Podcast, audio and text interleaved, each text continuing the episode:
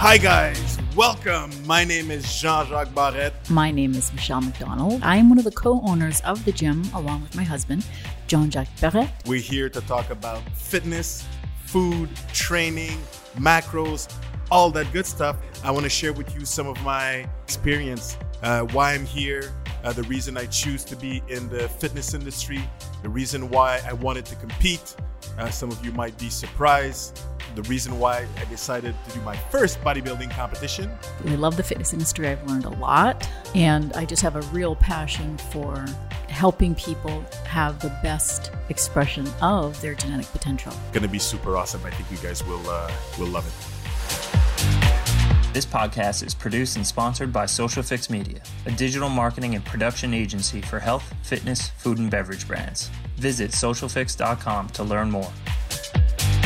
All right, guys, welcome to episode number two of uh, the Tulum Strength Club series. On the first episode, if you guys uh, missed it, uh, we we talked about uh, where I started, the reason um, I started into uh, the personal training industry, also uh, the beginning of thinking of doing a, a bodybuilding competition, and today, part two. How did it go? What happened? Is there like any crunchy stories we can uh, we can look at? Well, actually, there is. Let me start by saying that at the gym I was working at, again, for those who miss um, episode number one, uh, the diet that I was under was called the diet of hell. And the diet of hell was consisting of, at the beginning of it, meat, oil, veggies. And we're talking like broccolis, green beans, spinach, that was kind of it. Now that was 10 weeks out. Now at four or five weeks out, you could say meat, meat, more meat, um, a little bit of veggies, but tons of cravings and really low energy. it was the first time that I was like, oh, that's what they mean by I want to sleep like 10 hours and I don't want to do anything. And I feel like I was like in that crunch mode time. And uh, uh, one thing that I vividly remember is I was at my desk at the gym I was working at as a head trainer. And my boss at the time, she was always like testing me. She was like, Jay, a poutine would be really good. Poutine, for those uh, of you guys don't know, pretty famous in uh, Quebec, pretty famous in Montreal. So it's French fries with uh, cheese and kind of a gravy sauce on it. So she was always like, like a poutine would be really good. A pizza, Jay, would be really good as well. Like, why are you like going through that hell to go on stage? And I'm like, holy smokes. Uh, can you stop here? I know I, I look like shit. I feel like shit, but you don't need to kind of discourage me with, with, with that. And I was like, no, I'm gonna, I'm gonna keep on going. And every day she would say, Jay, like, like I have a really enjoyable life and you're like, you're a good looking guy. You don't need to do this to prove yourself that like you're worth something. And I was like, what kind of attitude is this? Thank you so much. so anyway, uh, long story short, kept on going, kept on going, kept on going. And uh, the trainings were becoming tougher. So I had to like, I, I really needed um, really needed to focus on like the task at hand. Um, uh, same with the nutrition. Multiple times I was like, man, I, I want to, I want to, I want to bench on something here. Um, you know, I would I would enter grocery stores and and things that I would never notice in the past, like, oh, I smell sugar here. Oh, I smell bread here. All things that in the past I would never notice. Now, man, my senses were like sky high for those things. Like I could, I could like a mile away, like smell the McDonald burger of someone walking down the street. So anyway, um, you know, made it happen. And, and at one point there was a, there was a switch because I could feel that I was going into kind of a um, poor me type of mentality. And at three weeks out, which doesn't seem much, it is kind of a lot because if you if you multiply that by seven days, it's 21 days. And in those 21 days, you have like 24 hours. And in 24 hours, you have 60 minutes. So multiply that. I don't know exactly how much it gives you, but each, if at each minute you're telling yourself, poor me, I would eat this, I would eat that, those three weeks are hell, true hell. So I needed to find a way to, I needed to find a way to change my mindset, change my focus. And the best way that I, the best thing that I found at the time was, well, warrior do this. Uh, people that want to accomplish something exceptional sometimes will have to do something that seems impossible to accomplish to make it happen. And you're that breed. And, and remember, um, that was for me at that time kind of my, one of my first real big accomplishment in life, so to speak. And so I was like, you know what? Yeah. And that's going to be a skill that I'm going to be able to use for something else in life that, that we'll need to face, something that will fit, feel somewhat impossible to accomplish. I'm going to be able to accomplish it because I will have that experience, the first bodybuilding experience of, hey, I made it happen. And at the beginning, something super challenging when facing it, when you when you face it and you um, you win at it, so to speak, it's tough the first time, but it becomes an habit to think that hey, each time it's gonna happen, I'll be able to turn my mindset on on on something really positive and and not quit and go and jump over the obstacle. But the opposite is true as well. If I would have quit and say, poor me, poor me, and stay in that mentality, let's say I go for a donut. I go for that donut, and then I'm like, okay, I'll keep, a, ah, it felt good like for two minutes. Then you feel like poop because you're like, shit, uh, will I be able to bring the best physique that I want to bring on stage? So you kind of feel guilty, and then you go back on the bandwagon, but then you quit the first time. And it's hard to quit the first time, but then it can become an habit. Like you're gonna face something else in in, in like the week after, and you're gonna be like, uh, should I give in? Should I not give in? Should I give in? It won't take as much time as the first time to quit. So I'm going to quit again. And then it's going to become a habit. And I was like, no, I don't want that to happen. so I'm like, okay, I'm a warrior. I'm going to make it happen. I'm someone that's from that breed of, okay, it's kind of impossible, but I'm going to achieve it. And I started to pretty much embrace that pain. And like, yeah, I felt foggy, like things were like moving really fast around me. People were talking. I needed to ask them two times or three times to say it again. And, and working as a personal trainer, I to move weights around and I was like much slower than as per usual. And all, all those things. But I was like, you know what? I'm still moving. I'm still making it happen. I'm still, I'm still moving towards my goal. And I would say that that was one of the main things that I got from, uh, from getting ready, uh, for that, uh, for that, for that competition. Anyway, um, quick story here. Uh, so moving from four weeks out to two weeks out. I'm on a really low carb strategy, really, really low carb. Then uh, my coach Yannick gives me my carb up strategy.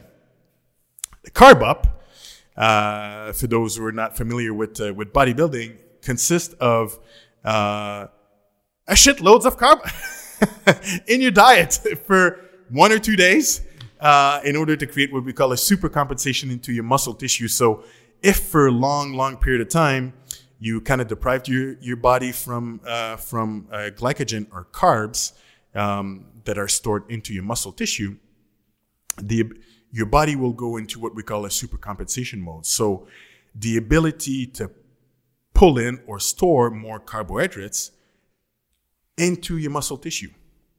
Uh, and, and carbohydrates attracts water into the muscle tissue. So imagine you have a Ziploc bag where you, you pull, you put water in it. Imagine now you double it.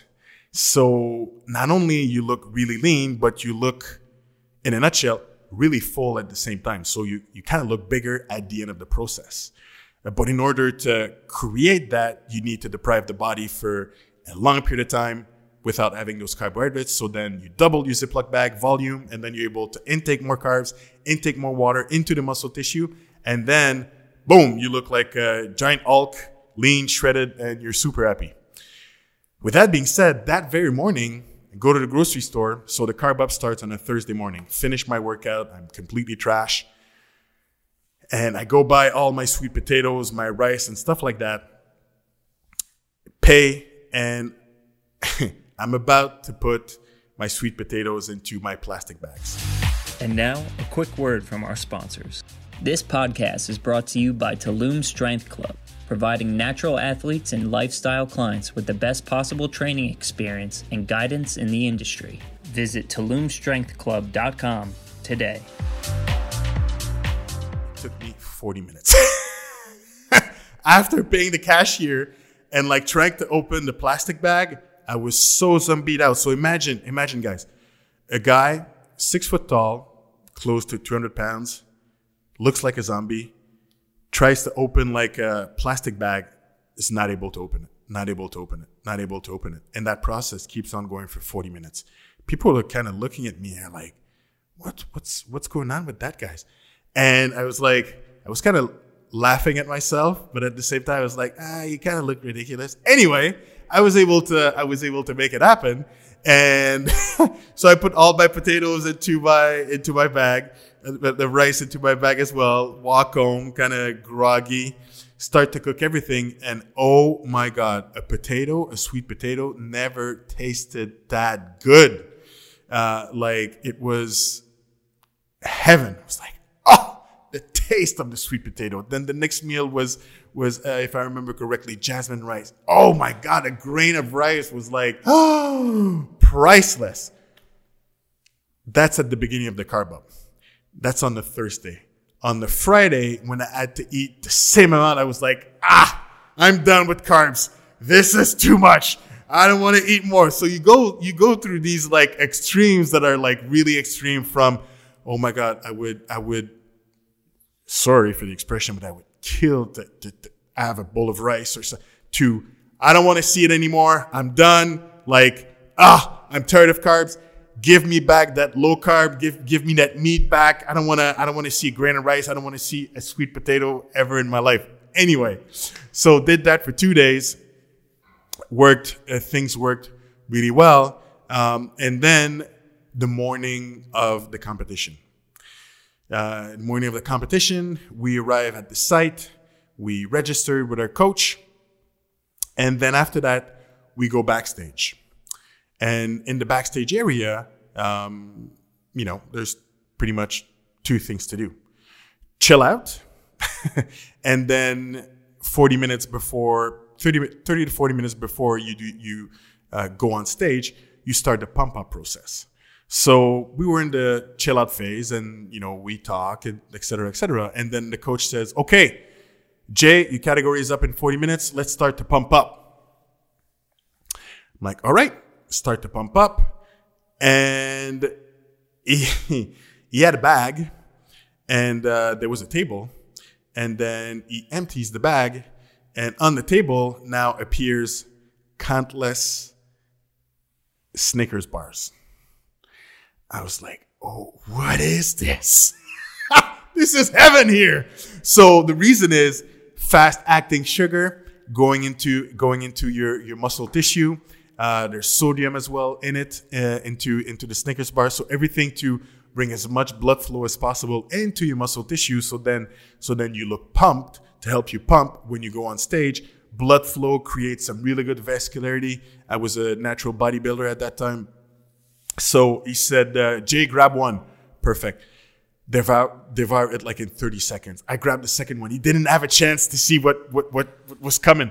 Grab the second one. Grab a third one. He said, whoa, whoa, whoa, Jay, relax, relax, relax. So again, the extremes, eh? I went from all meat, no nothing to, okay, tons of sweet potatoes, tons of rice, like that got off of your ears to, okay, now it's like Sugarfest backstage, but it's legal. I can have it because it will help me pumping up paradise.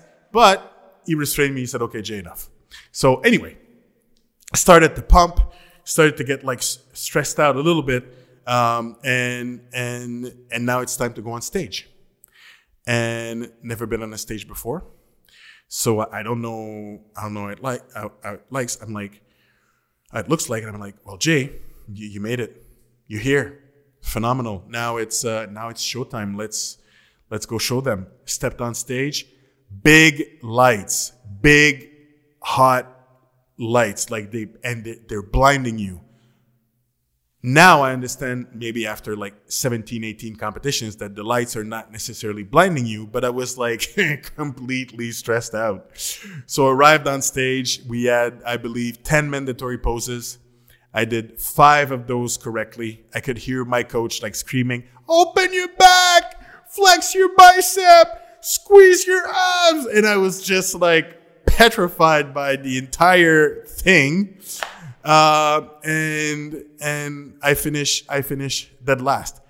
We were two in our category, so I placed second. I, still got a medal, which was great. But uh, I I looked at the photos after, and I was like, oh, okay, yeah, I, I got I got I got destroyed. But um, I had a good laugh because I was like, you know what? I made it. I started like ten weeks out. It was it was a long childhood dream to make it happen. I decided to jump in both feet, not necessarily knowing what, what would happen. Uh, the only thing that I knew would be that, man, I would, I would learn and I would, I would grow a lot from it. I didn't know in which way. I didn't know that, it, that it would be such a psych- psychological aspect to it that would serve me later on. But I knew that I would um, learn from it. And I finished, stepped out, stepped out of stage, received my second place medal, finished last, but still at my medal, so I could like show off to my friends and say, "Yeah, I placed second here, have my medal, etc." Um, but then I became that much of a better trainer because of that, that much better of a coach. Uh, because once I started to have some calories coming back in, coming back to my normal senses, etc., I could think straight. Um, I realized that I have a lot of tools in my toolbox to help my people, not not only from a standpoint of how to exercise better, uh, from the standpoint of helping with with diets, etc. Maybe not that extreme, but you know some great body composition goals, but also sometimes the the mental, I guess, tools that you need in order to break through a plateau, um, work on a, on a lifestyle habit that might not be, you know, the best for you, uh, for instance. So bodybuilding, that very first competition taught me that and super, super grateful of it. And, and the other thing that it showed me as well is that it's a never, it's a never ending journey. Same as in life. Um, like you, you get ready for your, you know, you get ready for your first competition. You have the amount of muscles that you have at that time. Uh, you go with a strategy to get like as, as the more shredded as you can be, maintaining as much muscle tissue as you can. You end up on stage, the final results, you take notes, you adjust, you adapt, and then you come back stronger. And I feel that it's a, it's a really nice metaphor that can be applied also in life, that can be applied like in, in, in, in business as well. Um, you know, sometimes you, you, in business, you try a new venture, like you don't really know how it's gonna, how it's gonna happen, but you gather as much information as you can, try to make the best decision possible, uh, and and and sometimes you hit walls.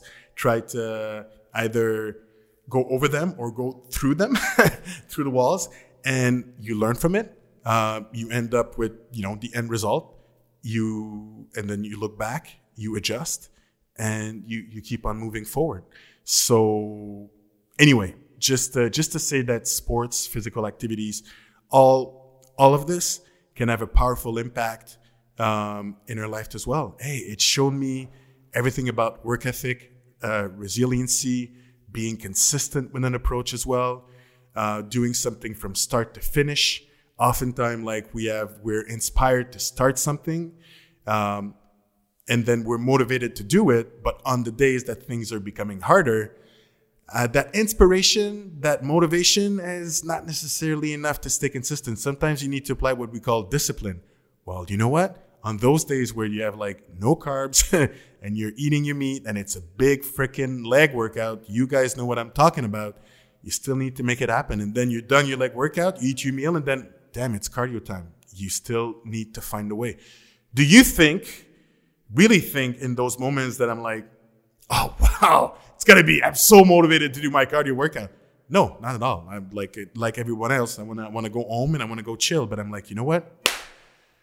I'm gonna make it happen, and that's where discipline comes into play, and that's where lifestyle habits comes into play as well. To have the ability to be disciplined to go through that hard moment, and then. But the thing is, when you climb that mountain at that specific moment, you feel like a freaking giant.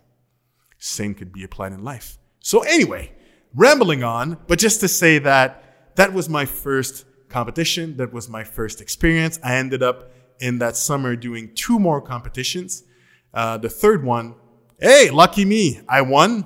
Uh, it was a um, it was a fitness. It was actually a fitness modeling competition uh, to be a spokesman for a um, uh, for a supplement company, and there was a part in it that uh, we needed to present ourselves and talk, and it was like, oh yeah, we have to talk and present ourselves. That's where I'm gonna get all those boys, and I won. So that was pretty amazing. It was a pretty cool summer. Uh, and uh, in the next episode, what we're gonna what we're gonna cover together, guys, is um, how did I move from being a head trainer at the at the gym in my hometown. I was I was starting to be pretty established, especially with that win, especially with those competitions. People would come and see me to move as a freelance strength and conditioning coach at the Bat Cave where my coach and mentor Yannick was working at and starting from a salary standpoint and from a revenue standpoint, uh, bottom zero again because I had to build my clientele from the bottom up. From the bottom up. No advertisement, no Facebook, no Instagram, but I still decided to make that move. But enough for today. That's going to be for the next episode. We're going to cover all that together. Thanks for tuning in. Looking for contact free delivery of hard to find beverages? Check out beverageuniverse.com.